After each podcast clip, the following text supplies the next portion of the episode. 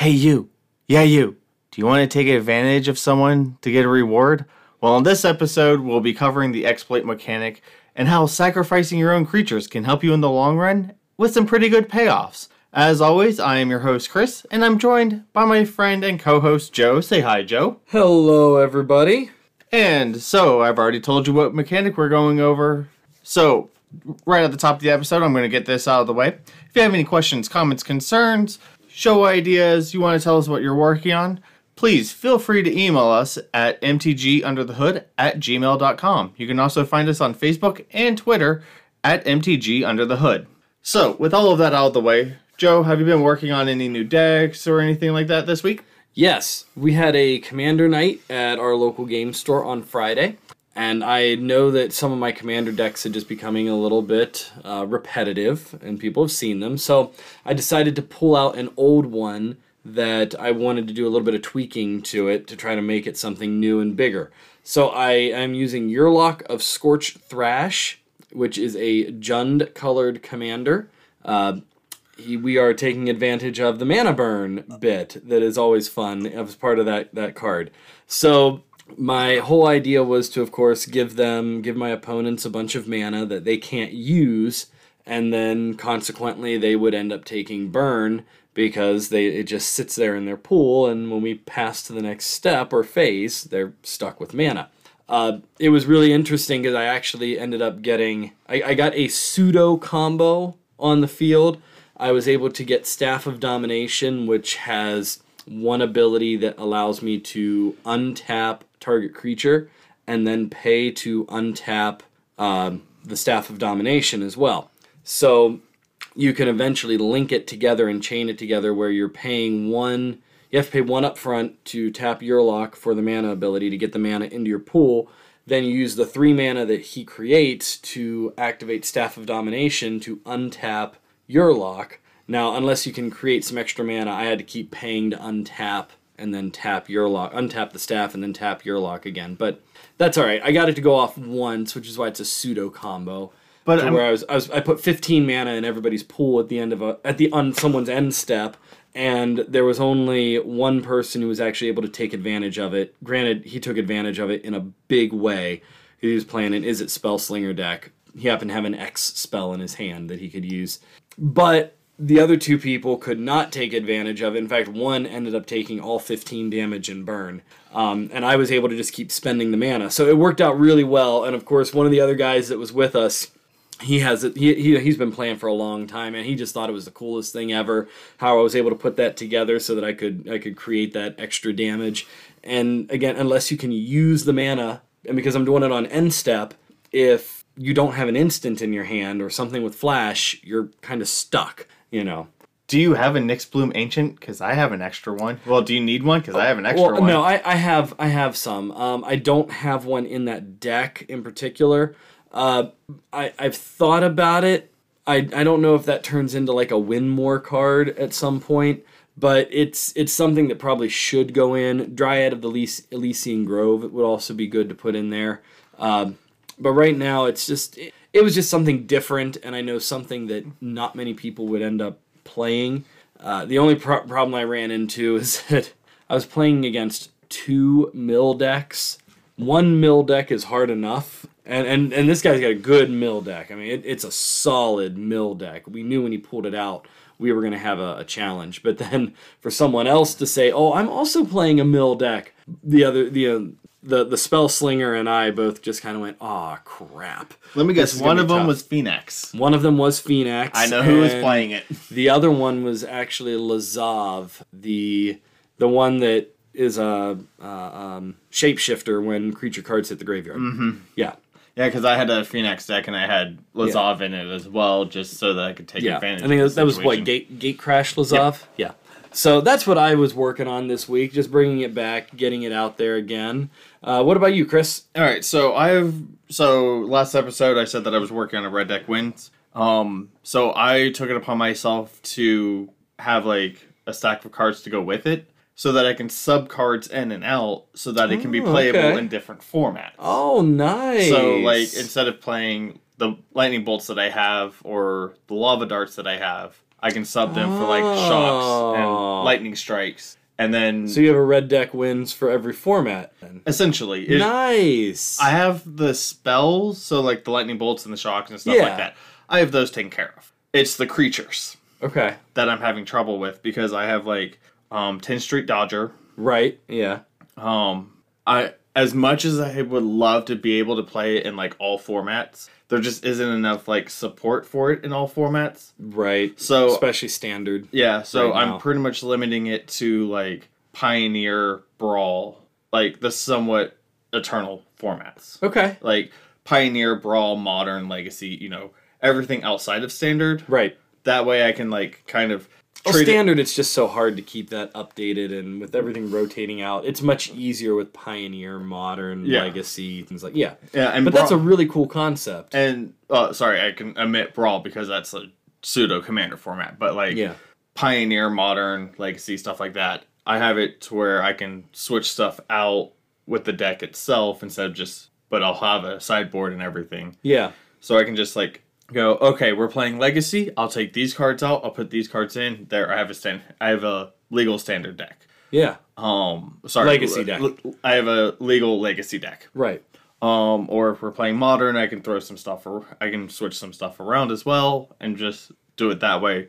Um, I And actu- to be clear for our, our less experienced listeners or our listeners who are newer to the game, uh, if he had a pioneer version of the deck, it would also be modern. Usually, modern and legacy legal, assuming he doesn't. There aren't any cards that are banned in those formats that aren't banned in Pioneer. It's just more that he would. He, there are better cards that he would like to have in the deck that are legal in mo- modern that aren't available to you in Pioneer. Same thing that are available in Legacy, not available in Modern or Pioneer. So it's just changing the deck up to have the optimal cards for a red deck wins based off of the format that's being played that night. Yeah. So like some of the like for the pioneer and modern one, I have fetch lands in it just so that I can Yeah. still keep my land count at twenty four, Yeah. but it's a way that I can thin my deck. Oh, okay. Um, that way I'm burning. I'm pretty much burning two cards to get one, so Right. that I can thin my deck out and make it run a little bit more efficiently.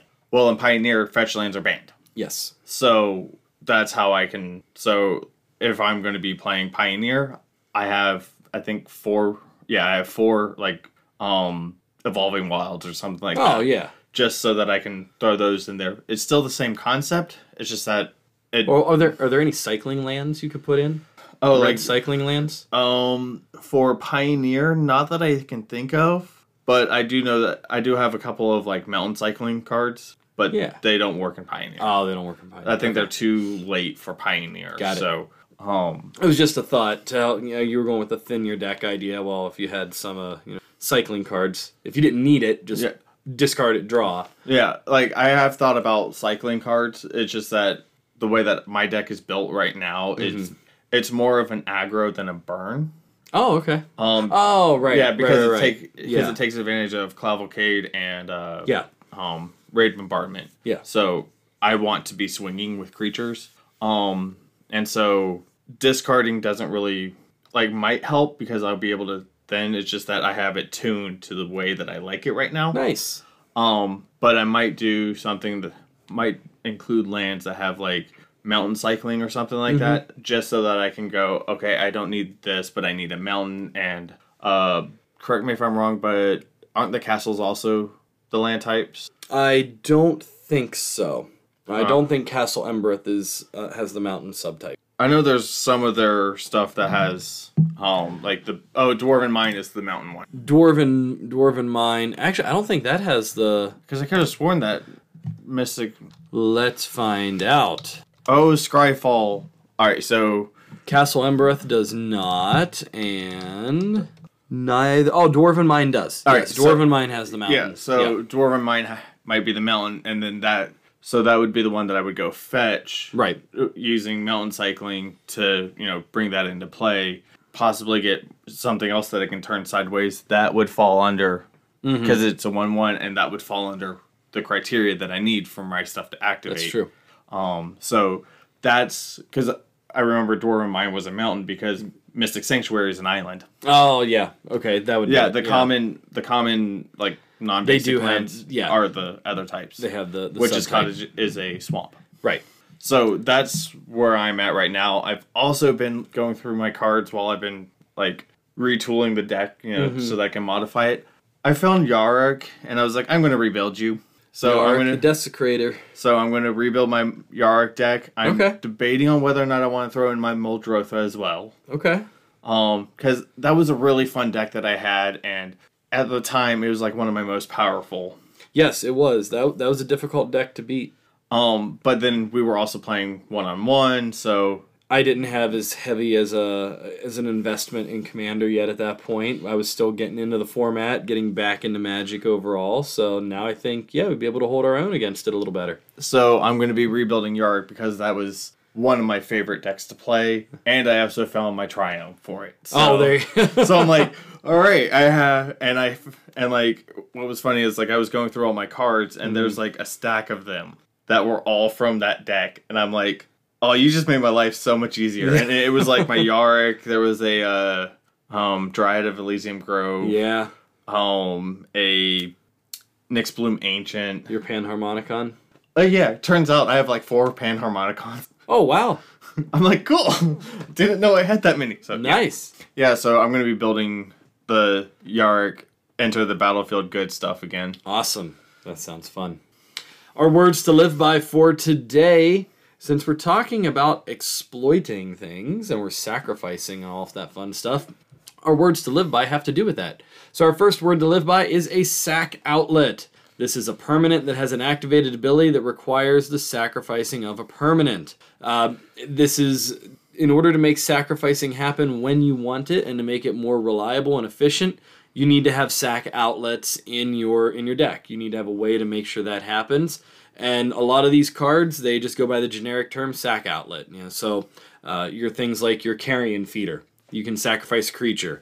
Ashnod's altar you can sacrifice a creature Phyrexian Altar, you can sacrifice a creature. all of the exploit cards we're going to discuss today you sacrifice a creature so these these are all sack outlets uh, so when you're running a deck of this type you you have to make sure you're balancing sack outlets with the other word to live by which is Sack Fodder. Um, and these can either be throwaway creatures or creature tokens that you don't have any problem sacrificing for the rewards. A nice way to tie these two together with Sack Outlet and uh, Sack Fodder is with Slimefoot. yes. Because if you have Slimefoot, uh, Parallel Lives, or Doubling Season, and a Ashnod's Altar, you can actually create a loop by you have the outlet by sa- the sacrificing them to create the mana, right. Um, and you'll have enough mana to create more uh, more saprolings to create more fodder to sack to this outlet, and then you can rinse and repeat. And in the process, you're generating a whole bunch of mana, and also you're pinging everybody at the table. there you go that's a great way to think about it Oh yeah, I am also brewing it, my Slimefoot deck as well because I want one. yeah i've heard a lot of good things about slimefoot decks oh, and they're they're a lot of fun He it it's it's built around a creature type that there aren't very many of. no no Gotta aren't, love but like man, and like Yeah. you know and fungus. Um, but it's just it, I've been brewing that one for a while. Like I've been picking like I've been looking at everybody and ah that's for an ep- another episode. Probably you know next episode. Little Maybe. teaser there. maybe Um, all right, so with the words to live by out of the way, we're going to get into the show focus of exploit. So the history behind exploit is that it debuted in Dragons of Tarkir as the mechanic for the blue-black color pair. Um, since then, a few cards have been released in Modern Horizons, Modern Horizons 2, and most recently, Crimson Vow. An expansion, uh, exploit is an expansion of the concept of the kicker mechanic again. And well, really to be fair a lot of mechanics that we have are really just kicker yeah, you know based off of it. pay an extra cost when the creature comes into play and you get an extra effect. Don't pay the cost you don't get the extra effect. I mean it's really that that you know that kind of concept. And this mechanic only appears on creatures. All right, so there's the history. What about the rules? our rules. 702.110 702.110a exploit is a triggered ability exploit means when this creature enters the battlefield you may sacrifice a creature 702.110b A creature with exploit exploits a creature when the controller of the exploit ability sacrifices a creature as that resolves. So you got to remember, when it comes to exploit, according to the rules, there are actually two abilities that happen. You have the actual exploit trigger. When this creature enters the battlefield, you may sacrifice a creature. So the creature is cast, it goes into play, and that's when the exploit trigger actually goes on the stack. It is not something that happens on cast.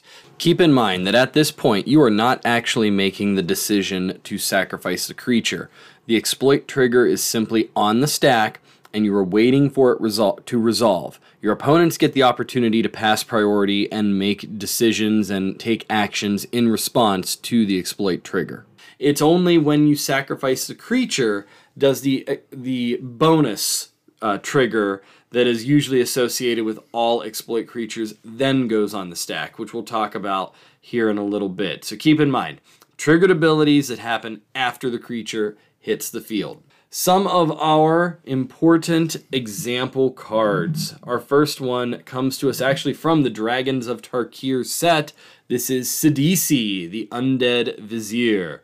Sidisi Undead Vizier is a 4 6 legendary creature zombie Naga that costs 3 generic black black, and it is a rare from the Dragons of Tarkir set. It has Death Touch, Exploit, and then when Sidisi Undead Vizier exploits a creature, you may search your library for a card, put it into your hand, then shuffle your library. So as you can see, as what we were talking about from the rules earlier, you you do the exploit trigger, you decide if you're going to sacrifice a creature. Then if you actually sacrifice a creature, then the bonus ability that happens when you exploit a creature then goes on the stack afterwards, and then that one will resolve separately. And the next one we're going to talk about is Overcharged Amalgam. This one is a 3 3 creature zombie horror for two generic, a blue and a blue. And it's for it's a rare from Crimson Vow that has flying, flash, exploit, and when overcharged amalgam exploits a creature, counter target spell, activated ability, or triggered ability. This one has actually seen a lot of play in limited. Uh, people really like that ability to be able to, to counter the target spell or spell or activated ability. Spell activated or triggered ability. Right, yeah. So that one's seen a lot of play in limited. The next example we have is Fell Stinger. This is a 3 2 zombie scorpion that again comes to us from the Crimson Vow set. It costs two generic and a black to play. It has Death Touch, Exploit, and when Fell Stinger exploits a creature, target player draws two cards and loses two life. So with this one, you sacrifice a creature to sign in blood. Yes, you do. That is correct. You sacrifice a creature to sign in blood, and then you get a 3 2 Death Touch creature on top of it, which at the same time, actually, I Sign in Blood costs what? Two black?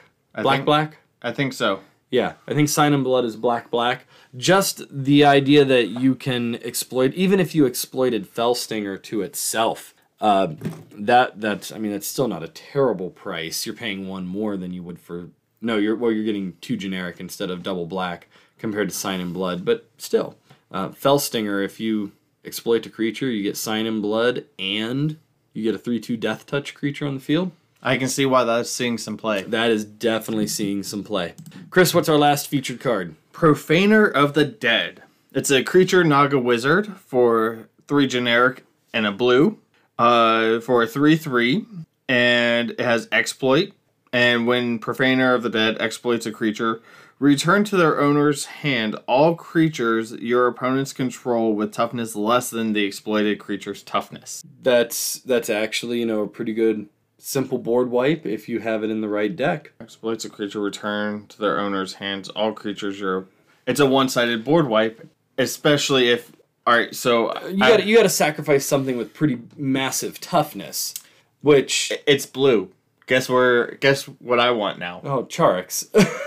no, no, no. I want to throw that into my uh, home Arcades deck. Oh yes, yeah, because then that's just a one-sided board wipe. It is in a case I have board a, wipe. Yeah, in case I don't have my Tetsuko out, I can just swing at everybody. You're right. Yeah, unhindered. You can sacrifice what wall of denial so that we don't have to worry about that one. No, anymore. I'll probably sacrifice Gleaming Barrier just so they can get another treasure token out of it. Oh, there you go. Yeah, but hmm. Profaner of the Dead has got a lot of good uses to it, and it, it's one that actually doesn't see a huge amount of play. But in, I mean, partially because it's you know not legal in a lot of other formats, but it's a really cheap card. I mean, you can pick one up for about a quarter, and and it could see some good play in Commander if you put it in the right deck as a nice little one-sided board wipe. Yep. So the the dominant colors, as we talked about earlier, with the history, exploit creatures really was the blue black mechanic for Dragons of Tarkir, and that hasn't changed. You only find exploit in blue and black colors.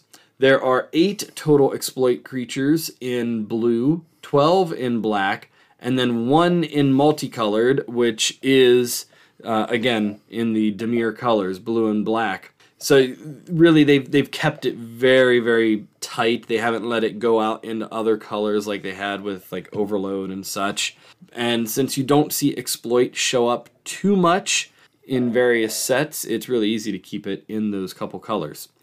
Unfortunately, for exploit, there are no featured decks that actually feature the exploit mechanic. While it is interesting and it has a lot of good benefits and it has some niche uses, there isn't a an actual deck built around exploit. It just doesn't work out very well in the long run. It's more like a support mechanic Yeah.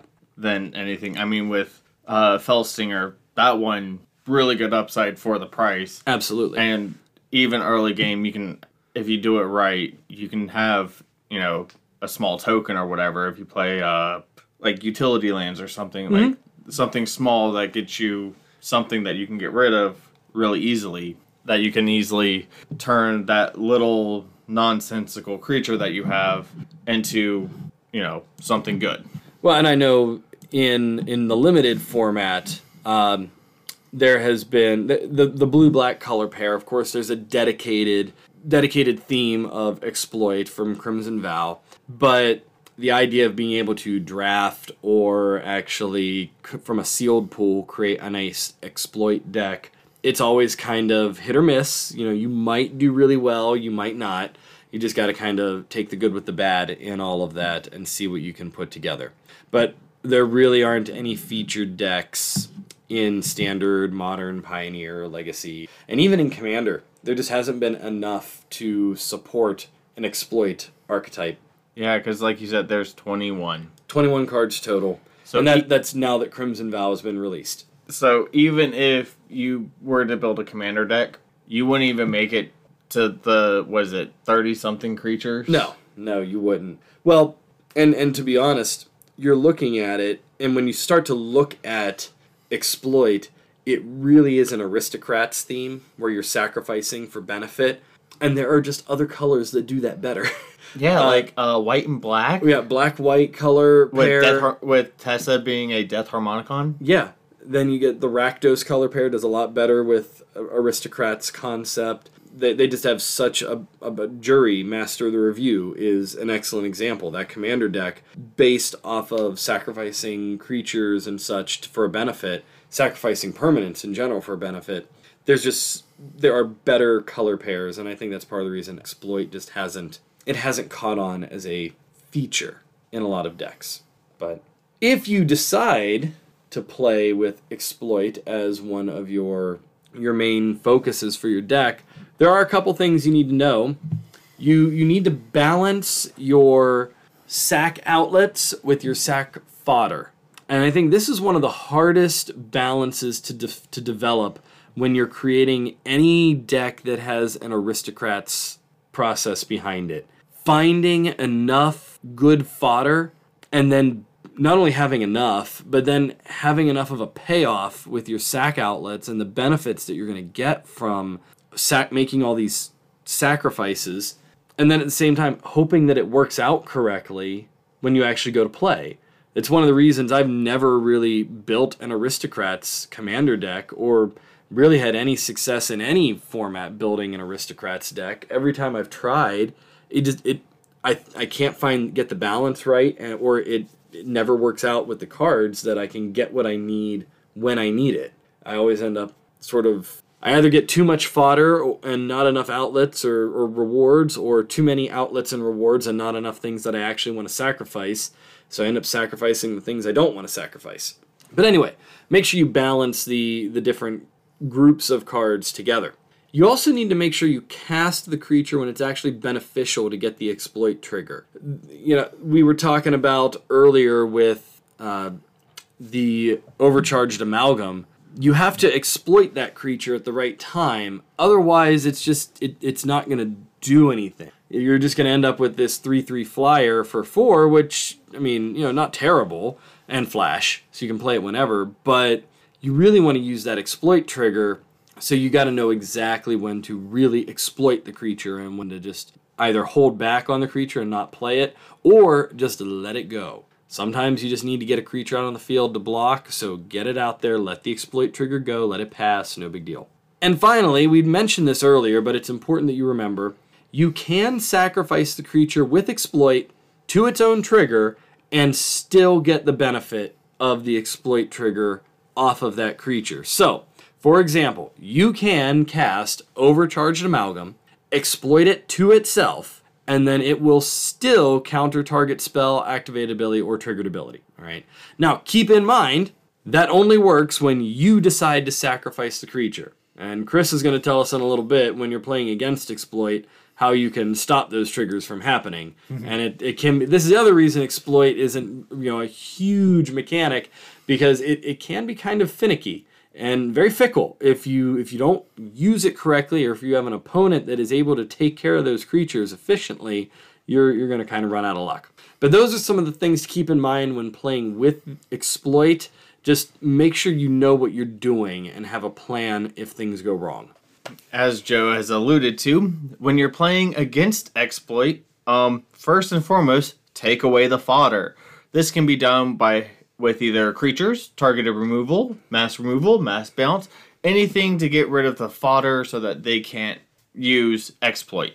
The second thing you want to know is that sacking the creature is part of the cost. You can't destroy the creature, the sacrifice creature in response. So whenever they go to exploit something, as soon as they say that they're going to exploit it, uh, sacrifice that creature, you can't really do anything to the creature they're sacrificing to the creature. Right. It's uh, our the co- that that's part of the cost. It's been paid. It's in the graveyard, so you can't target it. So here's what you do: target the creature that's exploiting it. So with the overcharged amalgam, if it comes into the battlefield, and even if it goes to exploit itself, while that exploit trigger is on the stack, you can throw in a targeted removal to take out the overcharged amalgam before the creature actually before the exploit trigger goes off and then you can actually stop the counter target spell activated or triggered ability from ever hitting the stack because the, the amalgam has gone away before they can actually go ahead and put put that trigger on the stack. Keep in mind, this may mean that they choose not to sacrifice creature at that point. They won't have to sacrifice a creature because the exploit trigger is a May trigger, and they'll already know now that you're targeting their overcharged amalgam in an attempt to destroy it, or in that case, that it has already been destroyed. So you won't necessarily get that two for one that you might hope. They may choose to sacrifice a creature anyway to the exploit trigger, but really at that point, only if there's another benefit to actually having a creature get sacrificed or leave the battlefield. And like I said, that brings me to number three. Uh, you can destroy it in response to the exploit trigger and keep the beneficial trigger from happening. So if you target it at the right time, you can stop it and you know have them waste their resources. Now for uses in different formats, uh, the only one that's really seeing play in standard is Fell Stinger for reasons like we said. It yeah. gives you card draw. Not saying that the other ones aren't, because I've seen Overcharged Amalgam show up a little bit. Uh, but by and large, the only one that you're really seeing having any significant effect in standard uh, or in any of the formats really is the Fell Stinger. That might change once we get some new sets. Maybe there's some more sacrificing benefits that will go on, but right now, Fell Stinger is just that's that's it. That's all people really want to play with exploit triggers. And then there are some cards that show up in Commander if they fit. Like like I just said, I might be putting the uh, Profaner of the Dead into my Arcades deck. Even though it's not a defender to work with it, it will still work I can still use it as a um, mass bounce. Sidisi is a pretty popular commander. Mm-hmm. Yeah, you being able to search for a card. Basically, uh, if I remember correctly, let me check that again. Uh, yeah, basically, you get a tutor whenever Sidisi exploits a creature. So even if you're paying seven, you know, commander tax once on there to get a four six death touch with a tutor, that's pretty awesome.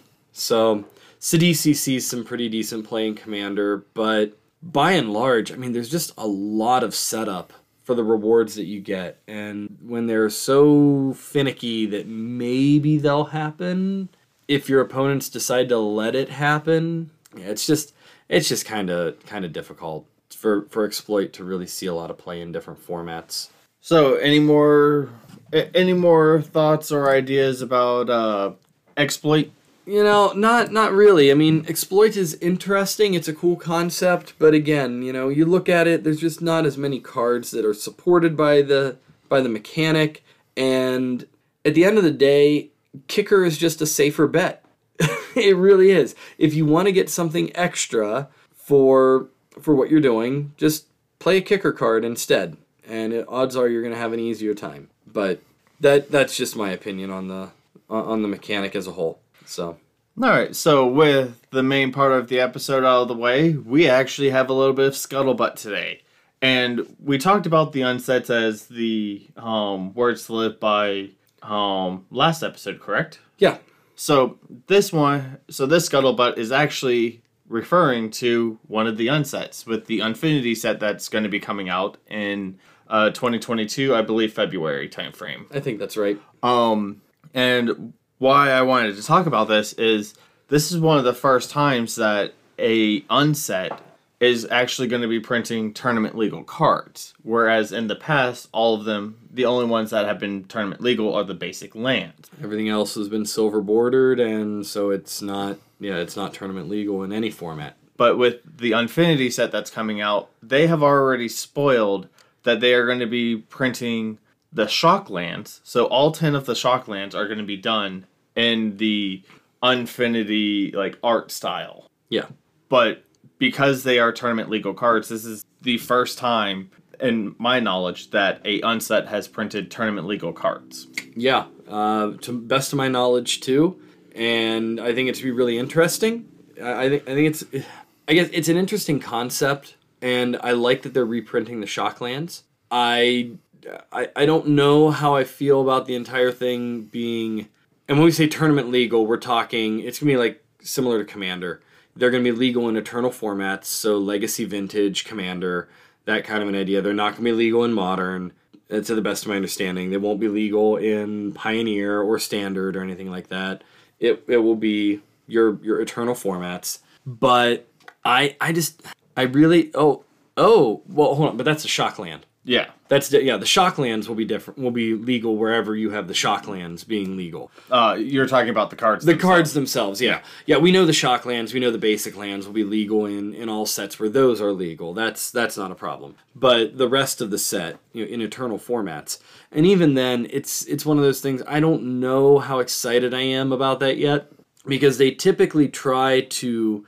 The unsets have always pushed the boundaries to where the the the effects of cards don't always work with the rules as they are printed for competitive magic. For for just playing the game, the comprehensive rules, they don't always work. And so I am concerned that people are going to they're, they're going to print some cards that don't really work and they're going to be forced to work or they're going to be some of these cards that are joke cards that are meant to go way above and beyond what a normal magic card should be allowed to do. And so we're going to end up with a really broken card that suddenly takes over an eternal format. And it, it was all meant from a joke fun set anyway. But we'll see how it goes. Personally, I think that whole concept is just a money grab by Wizard. And I hate to say it, but I also think putting the Shocklands in there I think it's just another way for people to for wizards to grab money out of people and get get people to buy a supplemental set that really they're fun, but they don't they don't really have a lot of value other than the basic lands, the shock lands in this case, and the fact that they're going to make the cards legal in eternal formats. So, Oh, oh, oh. for those of you who aren't able to see, which is you know everybody, uh, Chris is currently looking at an article online, um, and I'm assuming he's going to explain it to us here momentarily. And I quote, uh, this is from the MTG Wiki, so, but that's usually reliable. Okay. Unlike previous unsets, Unfinity is black bordered. Yes, we know that. Some of the cards will have acorn shaped holofoils to indicate. Oh, right. Yes, that's how they're making them different. Yes. To replace the significance of silver borders. So the fact that. So. Yeah. Alright, that really irks me. Because. that, so. that, that right. So here's the thing assembled assembly, uh, assembled an ensemble.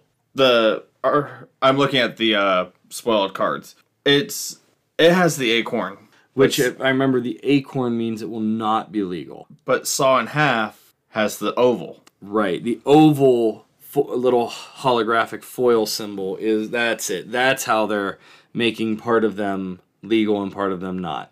Oh, I, I am so getting some more. I'm so getting a lot of saw in halves. So, and I, I think that's and that's the other thing Uh, that does take care of the issue that I had about cards not working with the rules correctly and interacting correctly.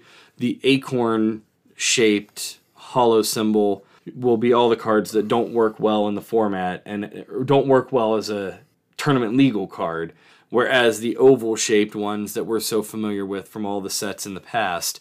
And I, again for those of you who may not be familiar the holofoil symbol that we're talking about is found it, it's mostly cards within the past decade. It's down in the center towards the bottom of the card and it has the little planeswalker uh, symbol in it if it's an oval shape, a horizontal oval, those will be the ones that'll be legal in the tournament settings, whereas an acorn shape is not legal. So, I mean, it's cool. It's it's interesting that they're going to print those, but again, I'm not entirely sure it's the best idea for formats.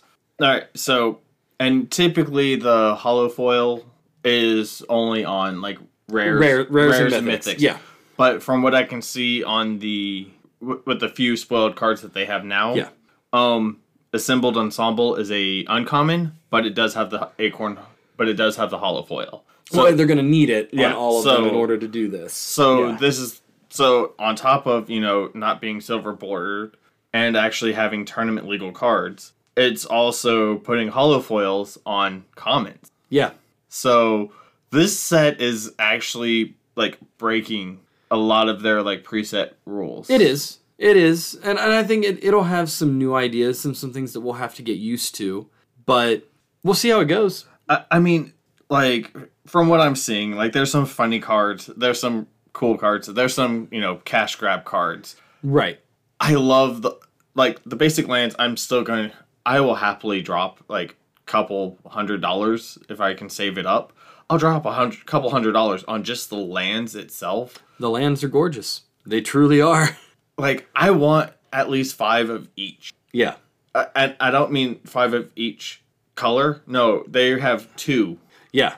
So I so ten lands of each, five of each, just Yeah. because both styles are they're still going to be full art. They're still going to be the full card, like cover the entire card and keep that tradition going. Yeah. it's just two different styles, and both I can't decide between both of them. Like it, it's still it's now ranking up there with like all of the unsets with their lands and how beautiful they are. Yeah. It, it's one of my favorite part about the unsets is the, the land art that they have. The shock land art is fantastic. And those are Oh. going to be highly valued, highly sought after. like I absolutely so breeding pool is like is like breeding pool is one of my favorites. Um, Godless Shrine is by far the most beautiful I've seen.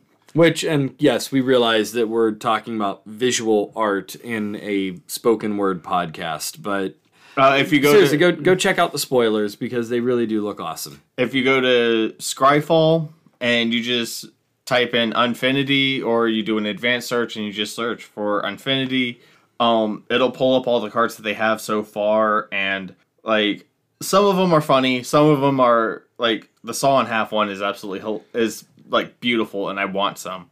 But then they have things like uh this the Space Family Goblinson and Referencing the Swiss Family Robinson. yes. Yeah. But and, yes. And like this Space Family Goblinson, um it has a it has a mechanic in it that we've already seen. It deals with rolling dice. We just had that with Forgotten Realms. So this one, so there are a couple. So there's like two of them that are tournament legal, two of them that aren't tournament legal. Mm-hmm. So there's only been four cards spoiled. So we don't know the big picture. We don't know how many are going to be tournament legal Yeah. and how many aren't. But the fact that they're doing tournament legal stuff in an unset, which has never been tournament legal, Yeah. it, yes, I can see the whole cash grab, but I love the unsets. They're so stupid. They're so quirky. They're so funny. Ach! Hans, Run. Well, uh, okay, yes. Ach! Hans, run is it's the Lhurgoyf. Um, that that yes, that is still a classic card. Don't get me wrong. Contraptions. I guess I start. I guess I look at it from a perspective of I I only it's it's it's kind of like the game. I only have a certain amount of resources that I can put into this game, and I'm I'm happy to put in resources where I really really want them. It's just not my thing to put them to cards that can't be used outside of tournament legal formats. That being said, I know that some of these cards will not be tournament. Which, by the way, is uh, Space Family Goblinson. Is that going to be tournament legal? That yes, okay, it is. right, it okay. does not have the acorn. Okay. All right. Um, so now you're looking at. We don't have all of the you know the specifics on how these cards are going to be released as far as boosters go. But if I get a booster pack of of Unfinity, I I want all the cards to be tournament legal. You know what I mean? Because if, if I'm going to invest money in this, and I am looking actually for specific cards, are are stores going to be cracking packs like they have in the past? Because I know the last time, what Unstable was the last one that Unsanctioned. unsanctioned. I know that our our LGS did not crack unsanctioned packs. They sold them. Granted, they only got like two boxes or something like that. They didn't get a, a huge amount. And I know they went pretty quickly. People were just excited to get them. But they didn't crack any packs. So if we are going to get Saw in Half and it becomes a staple of the format, whatever that format happens to be, where it becomes popular, if it becomes popular, what's the value of that going to turn into? How expensive is that card going to become? Simply because stores may not be interested in cracking packs for cards that they aren't going to sell necessarily. Yeah, I just I, I worry about it. Uh, One of the other issues we've been talking about is just the rising cost of especially the eternal formats and playing in them. Is Saw in Half going to turn into another one of those expensive cards that you need to find? But in order to do that, you have to crack packs for a set about which you don't care. But you want that card, so in order to get it, somebody has to crack the packs. Are you going to take, are, are you personally going to take on the risk, the financial risk? Is your LGS going to take on the financial risk? I guarantee they're not right now.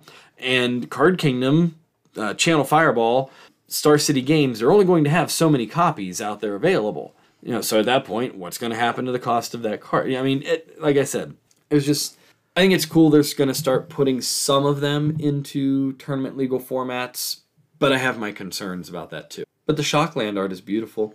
All the land art is beautiful. So I, I guess we keep coming back to that as like the one redeeming quality of the set. Like- the land art is beautiful. so I think I kind of so I figured out the difference between the lands. okay, All right. There's one where it's like surface, okay. and then the other ones are planets. Oh, nice. So there's gonna so like the swamp is a like a dark planet. An island is like mostly water. Yeah, The mountain planet is like think Mustafar. It's volcanoes. Yeah. Like it's red. The forest is like green. The plains is by it's kind of like one of the laziest. It's almost like it's a star, kind of sorta, Yeah. but it's like inside it it has like a whole bunch of rings, whatever. But like the like the the land, the surface ones, those like I can if you look at the the surface lands and then you look at the planet land, the planet version of it, you can kind of envision like yeah, I can see that you know, forest being on that planet. Right. Yeah. Yeah. And then Uh, once again, brought to you by Card Art Podcast, where we talk about the art, but we don't let you see it. Go look it up. It, they're like you will see why the unsets are so popular for their lands just Yeah. off of this. But the fact that like are going to bring this all together. Unfinity is breaking the mold. Very much. The- They looked at the rule book and went, "Huh, that's nice." Threw it out the window of like a fifty-story building right into a dumpster that was on fire that was in a shredder. Like they completely got rid of the playbook with this set. Yeah. I love it, but I also like don't love it. It's like give and take. I love the lands. I love how I love Saw in Half just because I'm I'm going to break it. I want to break it. Well, we already talked about how to break it before the before the podcast. We we, we had talked about a good way to break Saw in half already. So yeah, there's gonna be multiple multiple people that are gonna be able to use that card effectively. And so, with all of that out of the way, I think we're going to wrap it up. Uh, no questions uh, uh, from listeners today. Sorry about that. We'll try to get to it in the next episode with the scuttlebutt. Um, but Which plugging our next episode, stay tuned because it's, it's going to be a little bit of a different episode. We're wrapping up the year, and so we're going to go ahead and take a bit of a different approach to what we discuss, and it just it won't be quite the same episode as what you've heard in the past. And so, with all of that out of the way, if you have any questions, comments, concerns, you want to tell us what decks you have built over the last year, hint, hint, wink, wink, nod, nod, uh, go ahead and shoot us an email at, uh, you can email us at mtgunderthehood at gmail.com. You can also find us on Facebook and Twitter at mtgunderthehood. As always, want to thank you for listening to this episode of Magic the Gathering Under the Hood. I'm Chris. And I'm Joe. We look forward to delving deeper under the hood with you in our next episode. Stay tuned.